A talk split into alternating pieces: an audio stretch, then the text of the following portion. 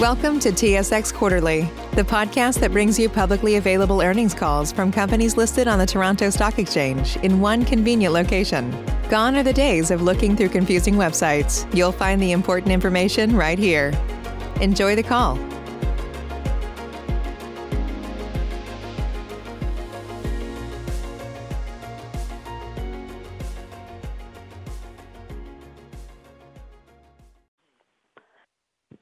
Stand by. Your meeting is about to begin.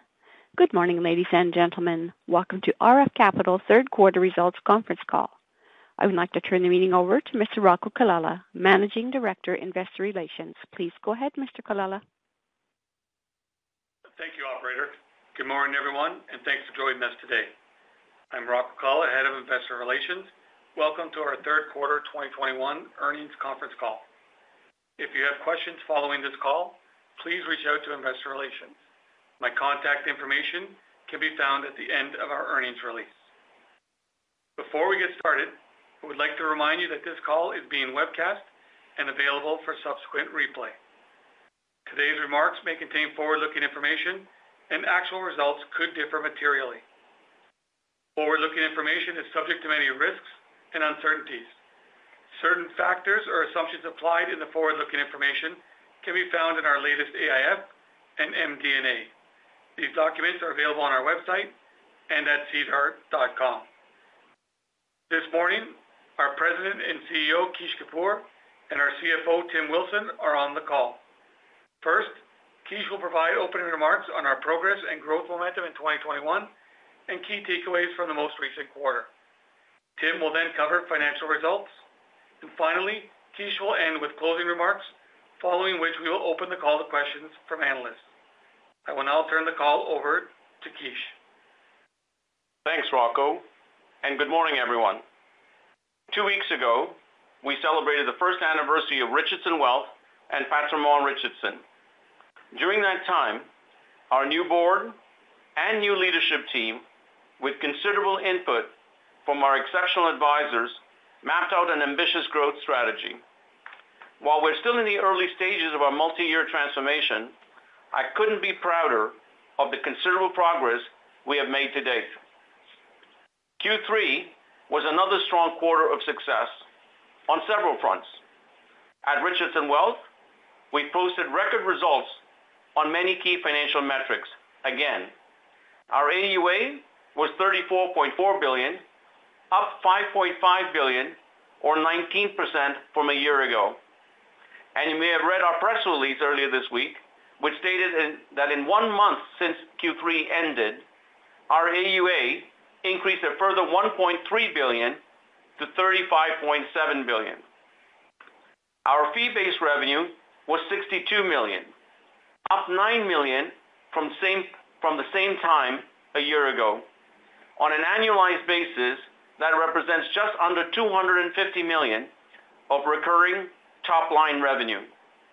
These strong results contributed to an 18% increase in Richardson Wealth's adjusted EBITDA from a year ago. Strategically, we enjoyed equal success this quarter. We launched several new initiatives to support our advisors, including an advisor concierge and an advisor action desk, which allow advisors to efficiently access support for everyday and more complex service-related needs. In-house insurance capabilities, an expanded tax and estate planning team, comprehensive digital marketing campaigns, and exclusive client events featuring Hartley Richardson and Sandy Riley to build our brand across the country. A training and practice management program to enhance the advisor experience that included the launch of our Richardson Wealth Masterclass and our first-ever virtual advisor conference called Game Changers, which allowed top advisors to share their growth strategies and learn from industry experts. We also made game-changing investments towards delivering on our digital ambition through strategic relationships with Envestnet and Fidelity. Envestnet's state-of-the-art managed account platform is used by over 108,000 advisors across more than 6,000 companies and supports 5 trillion of assets. The implementation is tracking to a May 2022 rollout. If that was a big step, then our strategic relationship with industry giant Fidelity can only be categorized as a quantum leap forward. In Q4 of next year, Fidelity will begin providing custody, clearing, and trade settlement services to Richardson Wealth, and we will no longer operate our carrying broker. We anticipate that approximately 45 employees will transition to Fidelity. We will retain in-house middle office team to ensure continuity in service, and more importantly, no disruption in delivering a best-in-class advisor and client experience. With Fidelity, we gain access to their world-class advisor and custodial platform, global scale, expertise, and reputation. We've also secured the operating capacity to meet our bold ambition to grow to 100 billion. Fidelity manages 14 trillion in assets worldwide, and with our 34 billion in client assets, they have 63 billion under custody in Canada. Fidelity's commitment to ongoing technological innovation will be tailored to Richardson Wealth's growth priorities and our advisors' success. We expect to realize an estimated EBITDA lift of just under 10 million in the first year following the transition. This strategic relationship will also transform our costs to be largely variable and reduce future capital investments in technology. With these game-changing moves, we will fundamentally transform our advisor technology platform, and it will be second to none. They are powerful indicators that we're playing to win. What further contributes to my optimism about tomorrow's results is that this quarter, we welcome five new top-performing advisors without losing a single team. This is a first in our history. I'd like to take this opportunity to welcome the following advisors and their teams to Richardson Wealth: Paul Borisov, Tim Conlin and Maria Miletic, Bashar Kamal, Andrew Mason, and Rick Morson and Susan Corson. Shortly after the end of the quarter, we also announced that another leading advisor, Susan O'Brien and her team, also decided to put our name on her door. Further, we have built an all-time high recruiting pipeline, which currently stands at 15 billion. It's clear that our story is resonating both internally and externally. Of course, we won't convert everyone in our pipeline. 10%-20% is a reasonable target. We have also attracted talent in our corporate offices that will enable us to better support and recruit advisors. For example, our brand has recently appealed to powerful and inspiring women such as Natalie Bisset, Julie Burnham, Christina Clement, Sasha Isaacs, and Jan Sampson. These hires reflect our commitment to promoting diversity and, in particular, gender diversity across our firm. I would like to take this opportunity to welcome all of our new employees to Richardson Wealth. With that, I'll turn the call over to Tim. Thanks, Kish, and good morning, everyone. All the achievements outlined by Kish made for a busy first three quarters of the year, and I believe that the foundations we're laying for our growth strategy will begin to translate into a higher level of EBITDA and greater shareholder value in the coming quarters. Before we turn to the details of our third quarter results, let me highlight a few noteworthy items. As highlighted in previous calls, the comparability of our consolidated results is limited, given that we commenced consolidating Richardson Wealth last October. As such, my remarks today will again focus mainly on the business drivers at Richardson Wealth. And for the sake of simplicity, all of the comparisons I discuss today will be against Q3 of last year, unless noted otherwise. We have been reporting a high number of items of note over the past two years, which reflect the significant transformation that we have undertaken.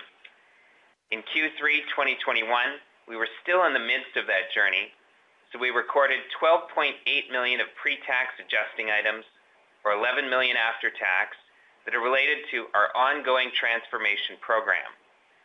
The nature of these adjustments is discussed in our MD&A.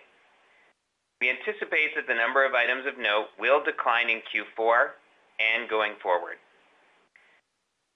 We expect that these expenses will lead to significant EBITDA benefits in future periods. For example, as Kish mentioned earlier, we anticipate that outsourcing our carrying broker operations will result in an estimated EBITDA benefit of just under 10 million dollars in the first year after the expected September 2022 transition. In other words, the payback period against the charges that we took in Q3 will be less than a year. This partnership has the added benefit of transforming our cost base to being largely variable and will allow us to achieve greater scale faster.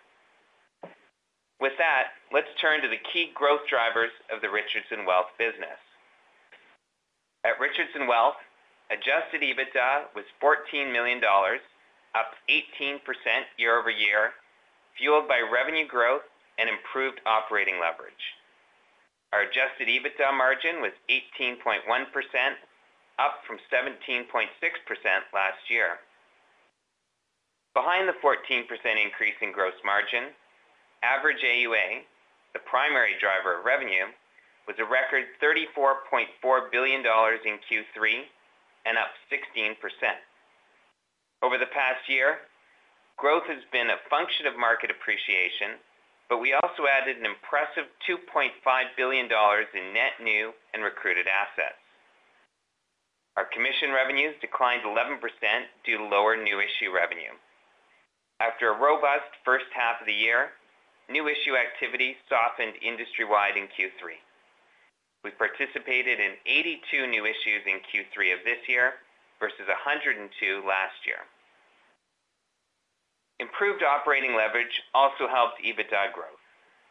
In Q3, Richardson Wealth's adjusted operating expense ratio declined 120 basis points from 68.4% to 67.2%. We will continue to focus on disciplined cost management as we advance our growth ambitions. With that, let's turn now to a few key balance sheet items. Our net working capital increased to 109 million dollars at the end of September, up from 102 at the end of June.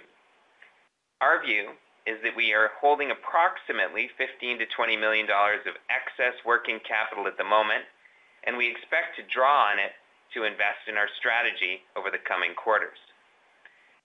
In addition, to help finance our aggressive growth plans and capitalize on the current low interest rate environment, we renegotiated and upsized our debt facility this quarter.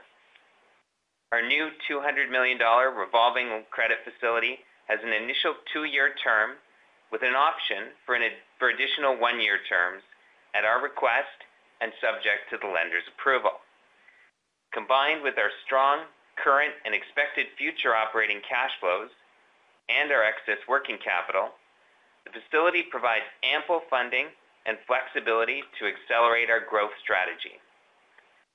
During Q3, we drew 80.5 million dollars on the facility to repay in full 65 million in subordinated bank debt and 12 million in net promissory notes payable. After the draw, we had 111 million dollars in debt and preferred share liabilities on our balance sheet, and our debt to consolidated adjusted EBITDA ratio was 2.2 times. In our view, that's a very manageable level. Heading into Q4, we anticipate increased recurring fee-based revenue from recruiting success and stable equity markets, offset by new issue activity and higher spending on strategic initiatives. As a result, we anticipate Q4 adjusted EBITDA to be slightly above Q3 levels, which is, of course, subject uh, to broad market conditions. Now, I'll turn it over to Kish for closing remarks. Thanks, Tim. As I highlighted in my opening remarks, we're in the early stages of a multi-year transformation journey and making considerable progress toward our ambitious growth plan. The big picture is that in the short few months since we've unveiled the details of our growth plan, we have posted record results, leveraged strategic relationships and partnerships to accelerate growth, and attracted top talent to ensure execution success. 93% of our advisors, 93%, the driving force of our business, have achieved personal best performances this year. Several of our advisors also won industry awards that celebrate demonstrated excellence in the wealth management industry. Alexandra Horwood and Benji Miles were recognized just last week in the Globe and Mail's ranking of Canada's top advisors. and Joseph Bakish, Francis Sabourin, Ida Khajadourian, and Rosemary Horwood were named five-star advisors by Wealth Professional. I remain convinced that our best days are ahead of us. We have the right growth strategy, the right leadership, the right board, the right culture, the right results, and above all, the right advisors and their highly valued clients. Our motivation to win has never been stronger. We thank you, our shareholders, for your ongoing patience and support. While I too am disappointed that our accomplishments haven't resulted in an increase in share price, I can say to you that we will continue to deliver on our promises, drive results, and inspire confidence along the way. And I believe that in time, the market will recognize our strong performance. We look forward to updating you on our progress. I'll now turn the call back over to Rocco. What if I told you that you can support your blood pressure and healthy CoQ10 levels with two chews a day? The new SuperBeets Heart Chews Advanced is now supercharged with CoQ10. That's like getting CoQ10 for free. Our powerful blend of beetroot, grapeseed extract, and CoQ10 supports your cardiovascular health. Visit radiobeats.com and find out how you can get a free 30 day supply on bundles and save 15% with the promo code DEAL. Save big on brunch for mom, all in the Kroger app.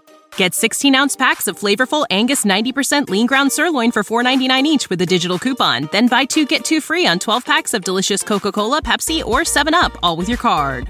Shop these deals at your local Kroger, less than five miles away. Or tap the screen now to download the Kroger app to save big today. Kroger, fresh for everyone. Prices and product availability subject to change. Restrictions apply. See site for details. Thanks, Kish.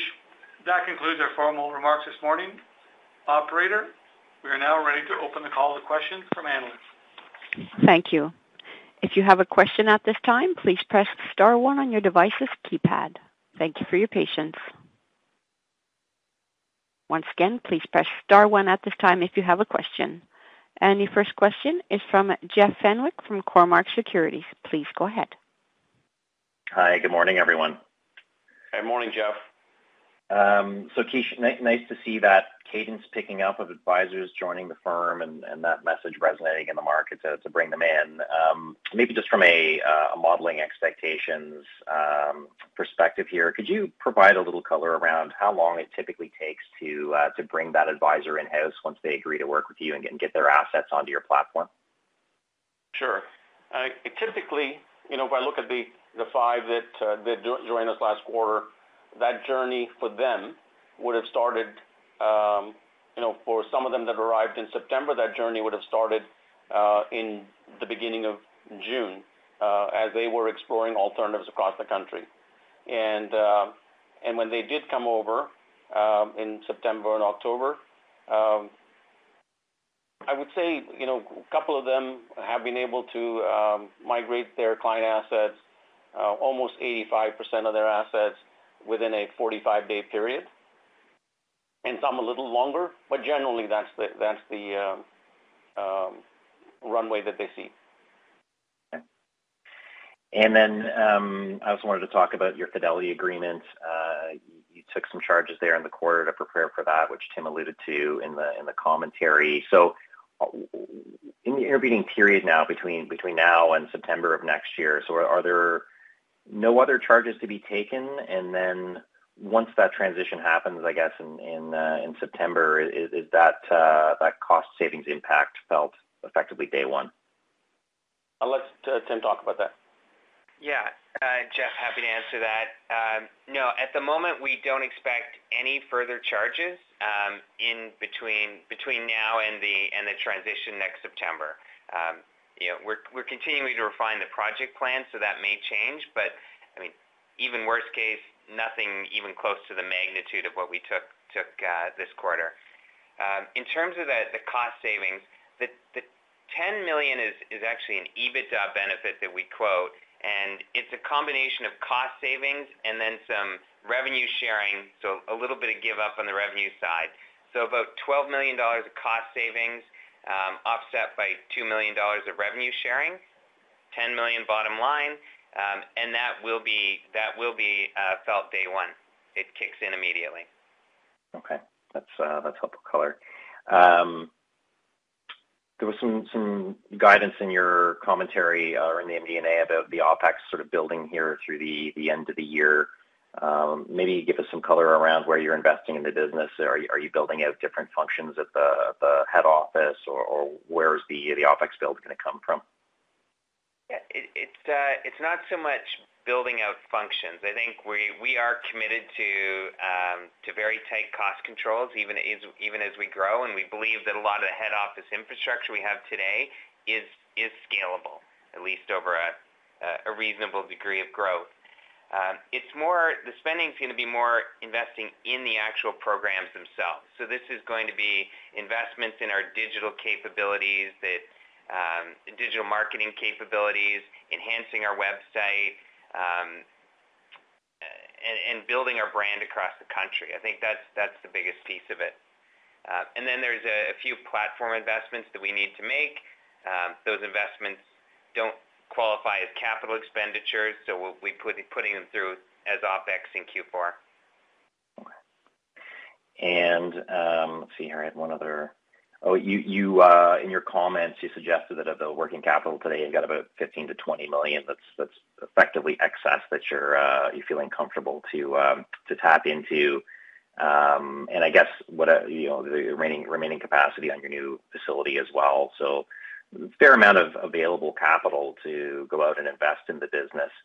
Any more thoughts around where you want to target that? Is it sort of in the insurance opportunity? Is it the asset management space, or is this? Uh, I know that uh, the IA recruitment, of course, remains front and center for you, but any any commentary you can offer there? Yeah. I mean, if I were to look at all of that capital to be deployed, the first and foremost priority is, uh, you know, recruiting over and over and over again. And then, you know, obviously to continue to enhance our platform, some of which, you know, well underway with our partnership with Envestnet and partnership with Fidelity.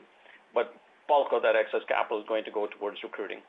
And then to the extent that we are looking at um, insurance opportunities, we're buying a book of business, uh, but that's, you know, we're going to be able to buy a book of business for a multiple of three times EBITDA.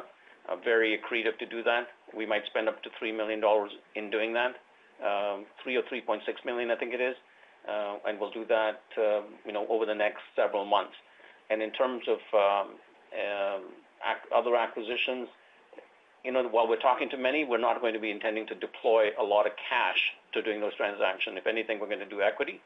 And except for uh, there is an opportunity for us to consider uh, building our own asset management capabilities. And in that case, in that case, we will deploy some capital in OpEx. Um, but that's even over a 12, 18 month period of time. Okay, excellent. Um, that's all I had. I'll brief you. Thank you. Thank you. There are no further questions registered at this time. I'll turn the call back over to Mr. Colella. Perfect. Thank you, operator, and thank you everyone for joining us today. As always, please feel free to reach out to investor relations if you have any further questions. Have a great weekend. Thank you. The conference has now ended. Please disconnect your lines at this time, and thank you for your participation. These days, work is in trouble. We've outsourced most of our manufacturing to other countries, and with that, we sent away good jobs and our capability to make things. American Giant is a clothing company that's pushing back against this tide. They make all kinds of high quality clothing and activewear, like sweatshirts, jeans, dresses, jackets, and so much more, right here in the USA. So when you buy American Giant, you create jobs in towns and cities across the country. And jobs bring pride, purpose, they stitch people together. If all that sounds good to you, visit American-Giant.com and get 20% off your first order when you use code STAPLE20 at checkout. That's 20% off your first order at American-Giant.com with promo code STAPLE20. Save big on brunch for mom, all in the Kroger app. Get 16 ounce packs of flavorful Angus 90% lean ground sirloin for $4.99 each with a digital coupon. Then buy two get two free on 12 packs of delicious Coca Cola, Pepsi, or 7UP, all with your card. Shop these deals at your local Kroger, less than five miles away. Or tap the screen now to download the Kroger app to save big today. Kroger, fresh for everyone.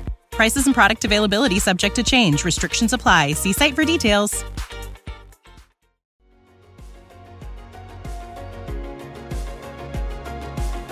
Thank you for listening to TSX Quarterly. If you enjoyed the cast, remember to leave a good rating. And remember, for any additional inquiries, please consult the company's investor relations section on their website.